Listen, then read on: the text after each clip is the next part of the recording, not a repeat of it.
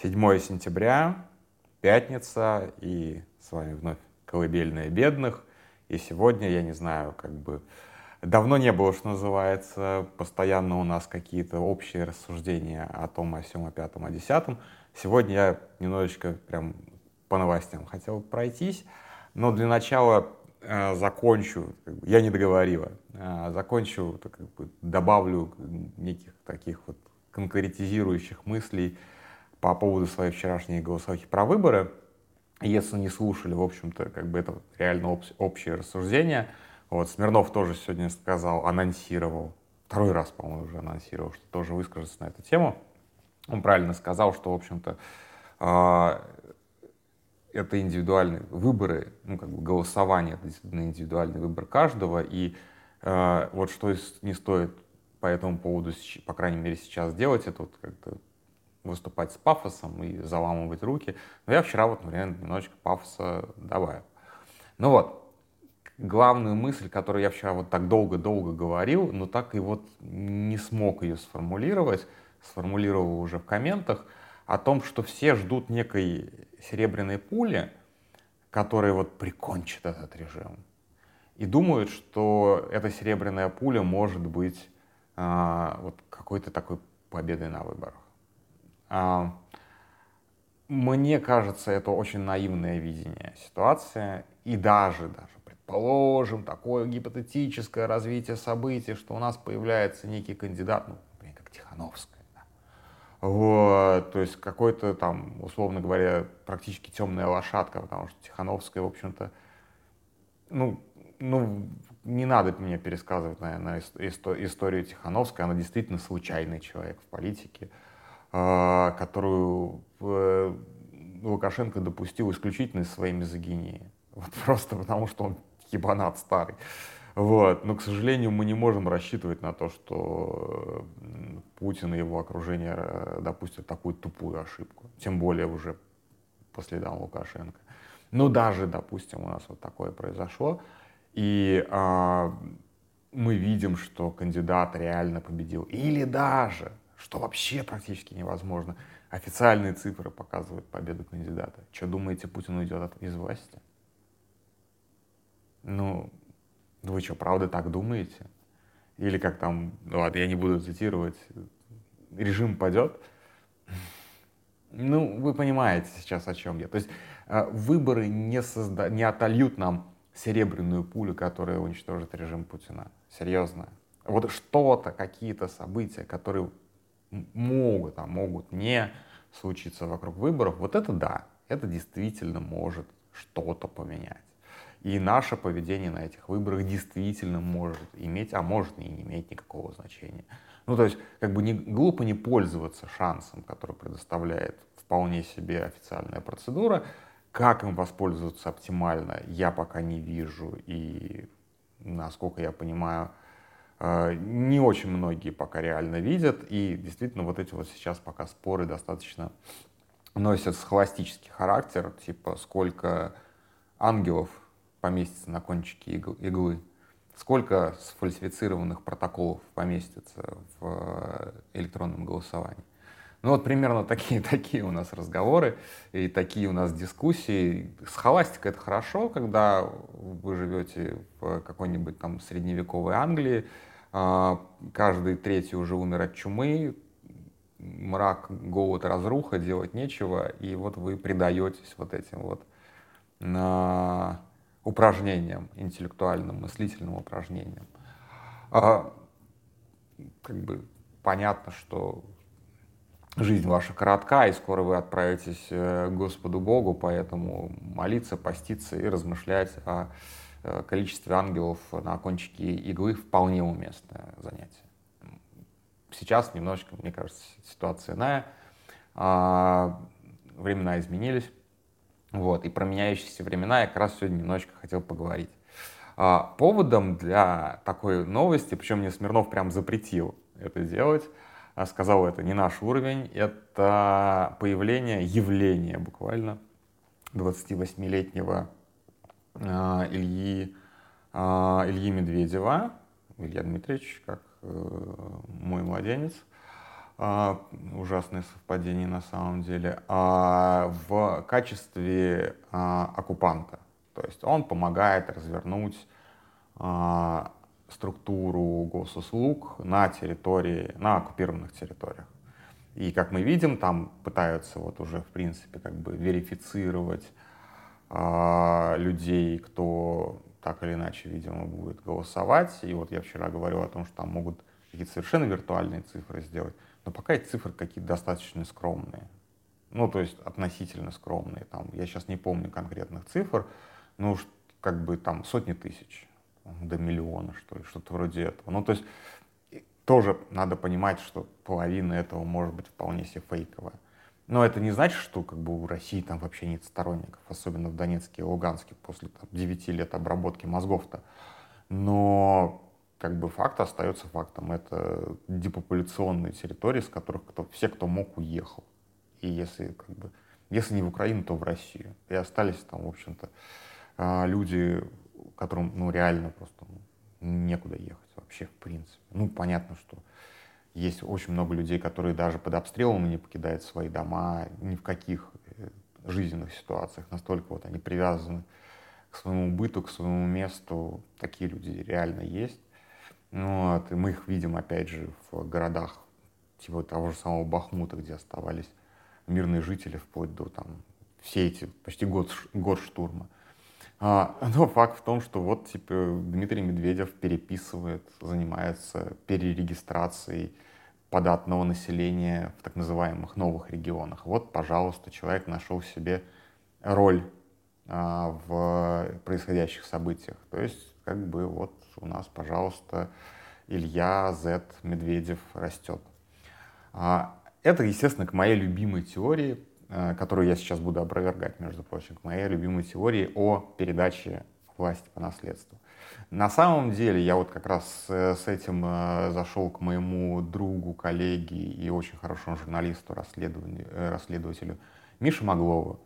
А он говорит, я эту теорию твою, твою не поддерживаю, потому что я мониторю, кому сейчас вот актуально принадлежат активы в России, я не вижу тенденции переписывание этих активов, там, соответственно, что...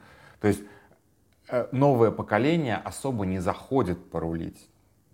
Есть индивидуальные случаи, есть очень хорошие какие-то вот такие кейсы, где мы можем прям рассмотреть э, э, передачу дел по наследству, и люди действительно растут в, во влиянии, растут в узнаваемости и так далее, но при этом это не массовое пока явление.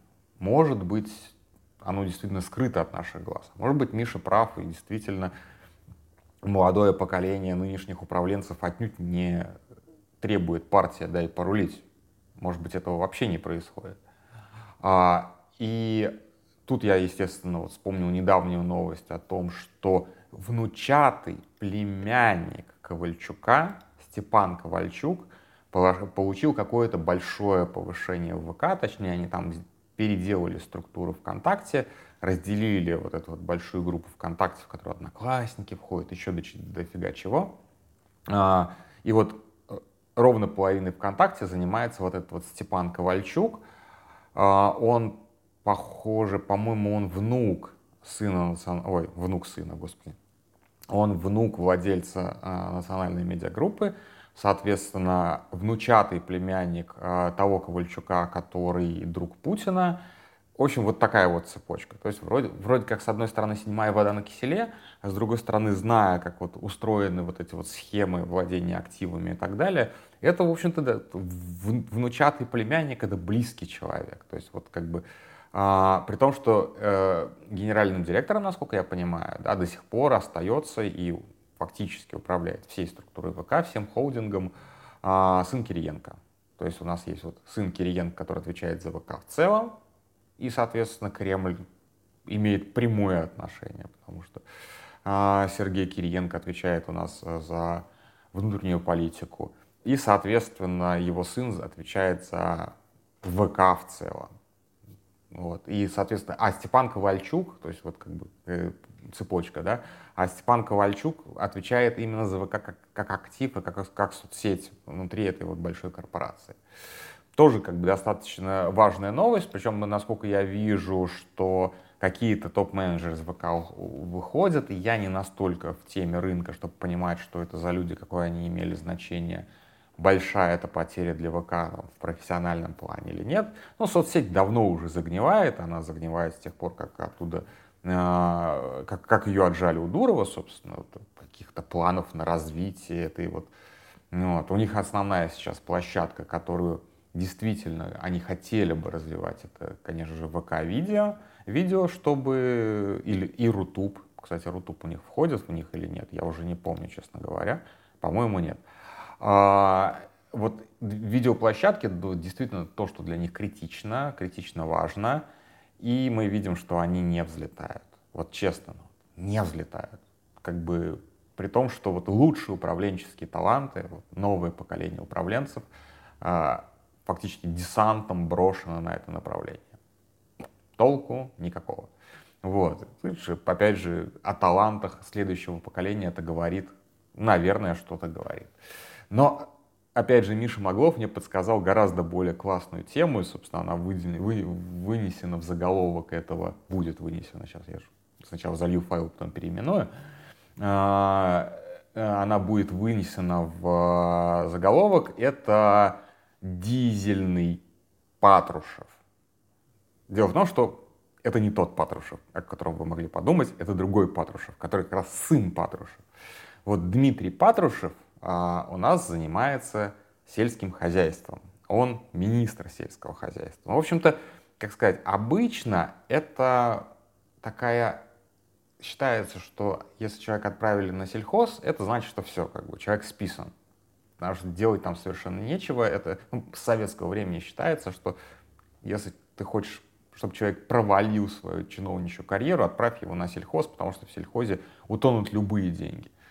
На самом деле так было в советское время. В российское время сельское хозяйство, благодаря частной собственности и еще много чему, а, западным технологиям, западным там, семенным материалам, вот этому всего, я не, опять же не разбираюсь, но я вижу структуру и импорта и экспорта. Все это достаточно бурно развивается, и в отличие от совка, Россия так более-менее действительно себя кормит.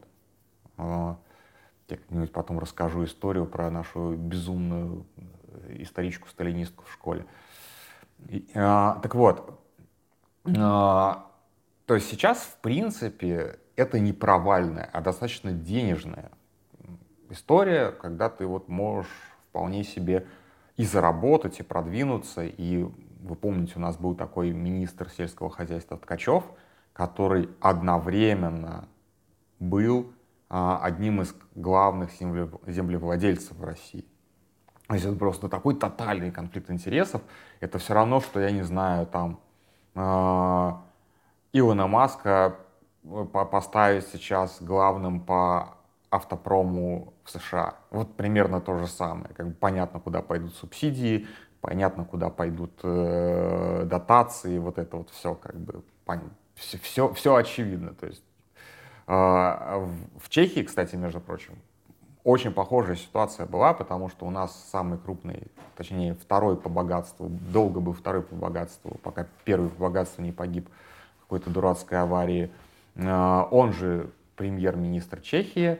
А, у него большая-большая корпорация, которая называется Агроферт, и он фактически, как премьер-министр, ну, по крайней мере, его подозревали в том, что он вот как бы помогает своему агроферту, пользуясь своей властью. То есть это, в общем-то, как бы Ткачев тут не, как бы, не уникальный человек. Ну, как бы люди в должности премьер-министра этим занимаются. Ну ладно, вернемся к Патрушеву. А, я, честно говоря, не особо слежу за официальными новостями, и вот очень сильно упускаю, то есть как бы тоже такое немножечко мигрантское искажение началось очень многие новости проходят мимо меня, потому что мы пишем в медиазоне очень мало официоза, мы пишем в медиазоне очень мало, вот как бы, я реально, я не знаю, кто сейчас в правительстве, там, например, чиновников, вот, вот это вот все. И в том числе за какими-то сюжетами, которые касаются там бытовой жизни, экономики, я слежу реально достаточно слабо, уж простите. И тут вот как раз Миша Моглов присылает мне этот видос, и я такой, вау, а, Дмитрий Патрушев сидит на совещании где-то в Государственной Думе, а, видос я прикреплю к, а, к телеге, и рассказывает ни много ни мало о надвигающейся катастрофе. А, проблема с топливом кричащая, ею надо заниматься, говорит он. То есть он говорит о чем? Что в стране кончается дизельное топливо, а, трактора заправлять будет нечем, сейчас надо убирать урожай, сейчас надо а, как бы там, сев какой-то осенний делать, вот это все. Короче, а, в сентябре идет пиковое потребление дизеля, а, и его в стране нет. У меня первая версия была, естественно, все как бы все ушло в танки на войну. Но это тоже не совсем верно. Конечно, много чего ушло в танки на войну. Безусловно. Но, скорее всего, это как-то связано с санкциями, с санкциями на нефть. И, возможно, наши нефтяные все вот эти бароны Каролин просто нашли лазейку. Ну, я предполагаю, это чистая сейчас теория. Какую-то лазейку для того, чтобы вот продавать не нефть, а уже там какие-то нефтепродукты и как-то вот обходить там либо ценовой потолок, либо санкции. Если я не прав, окей, опровергните, я как бы я на, на, на, на этом и настаиваю, но выглядит примерно так. И вот сейчас, что он говорит, что типа это просто мысли вслух, то есть он не, даже не предлагает запретить.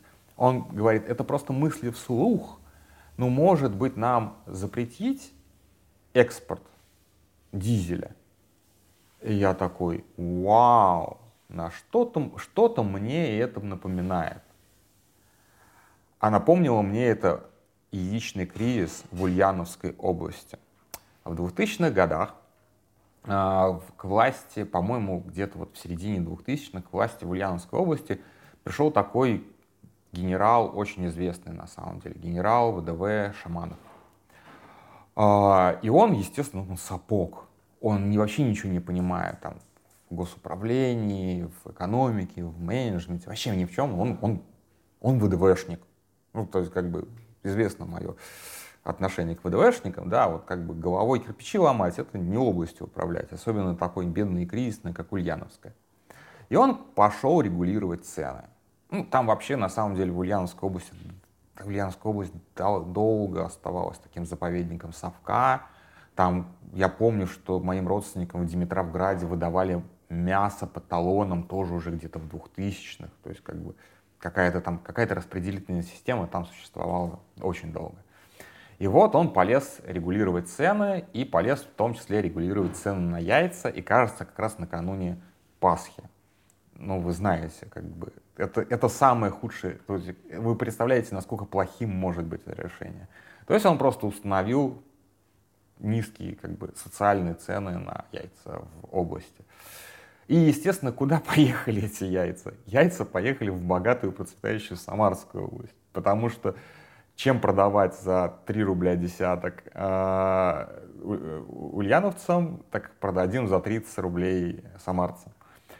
И на дорогах Ульяновской области ближе к э, этому самому, ближе к границе появились посты яйцеловов. То есть буквально стояли чуваки, отлавливали там газельки, грузовички, которые перевозили яйца, разворачивали их, короче. То есть спецоперация по ловле яиц. Если вот помните, такая советская игрушка была «Волк ловит яйца», вот Шаманов ловил яйца, которые разлетались из Ульяновской области. Вот здесь вот мы видим примерно то же самое, да, то есть как бы э, великий управленец, второго, во втором, как минимум, поколении Дмитрий Патрушев предлагает э, ну, нерыночную меру для того, чтобы просто как бы спасти, спасти урожай. Ну, как бы, ну, честно, если объективно говорить, может быть, вот действительно на 2-3 месяца, пока посевная, можно было действительно какое-то там ограничение ввести, не разбираясь совершенно, ни, нефтяник, ни тем более не занимался никогда сельским хозяйством, слава богу. Может быть, как какая-то экстренная мера. Но человек говорит, во-первых, вы его послушайте, вот обязательно послушайте этот видос. А, человек говорит так, как я уже давно не слышал ни от одного правительственного чиновника. Слова типа «катастрофа», «ужасная ситуация», «с этим надо что-то делать», «мы все как бы, мы все, мы потеряем урожай». Там сидит такой еще какой-то чел, замминистра, он к нему обра- образа- обращается Паша, а, это замминистра энергетики Павел Сорокин. И этот вот Паша так подобострастно кивает, да, да, да, да, да, да, да, Дмитрий Патрушев, да, да, да, да, да, да, да, да, да, да, да. Очень, так, очень смешная вот эта вот пантомима в лицах, как бы э, человек, который прям выражает такую серьезную озабоченность и предлагает какие-то совершенно уродские, на самом деле, решения, мягко говоря, непродуманные. Э, и его зам, который, да, да, я свяжусь, я свяжусь с нашими нефтяниками, я попытаюсь, да, мы будем искать это дизельное топливо по всей стране, чтобы заправить наши трактора, все остальное. Удивительнейшая ситуация для страны, которая считается основным, как бы основ, чуть ли не основ, основной добывающей нефтяной державой. Вот что надо сделать в нефтяной державе, чтобы возник дефицит топлива? Вот просто невероятная какая-то ситуация. Итак, чё, что мы имеем? Мы имеем а, карбюраторного а, Патрушева, Патрушева отца и дизельного Патрушева. Как известно, карбюратор — это деталь от бензинового двигателя. А, опять же, не очень разбираюсь в том, как это устроено. Я посмотрел десяток видосов о том, как устроен карбюратор. Это чистая магия. А, Дизель там совсем по-другому все, и там карбюратор не нужен. И вот у нас есть карбюраторный Патрушев, Патрушев отец, который хотя бы умеет, видимо, что-то руками, вот это вот магические какие-то пасы совершать, чтобы карбюратор карбюрировал. Есть дизельный Патрушев, у которого просто не осталось мы с Иваном Ильичем работали на дизеле. Вот мы с э, Дмитрием Патрушевым работали на дизеле.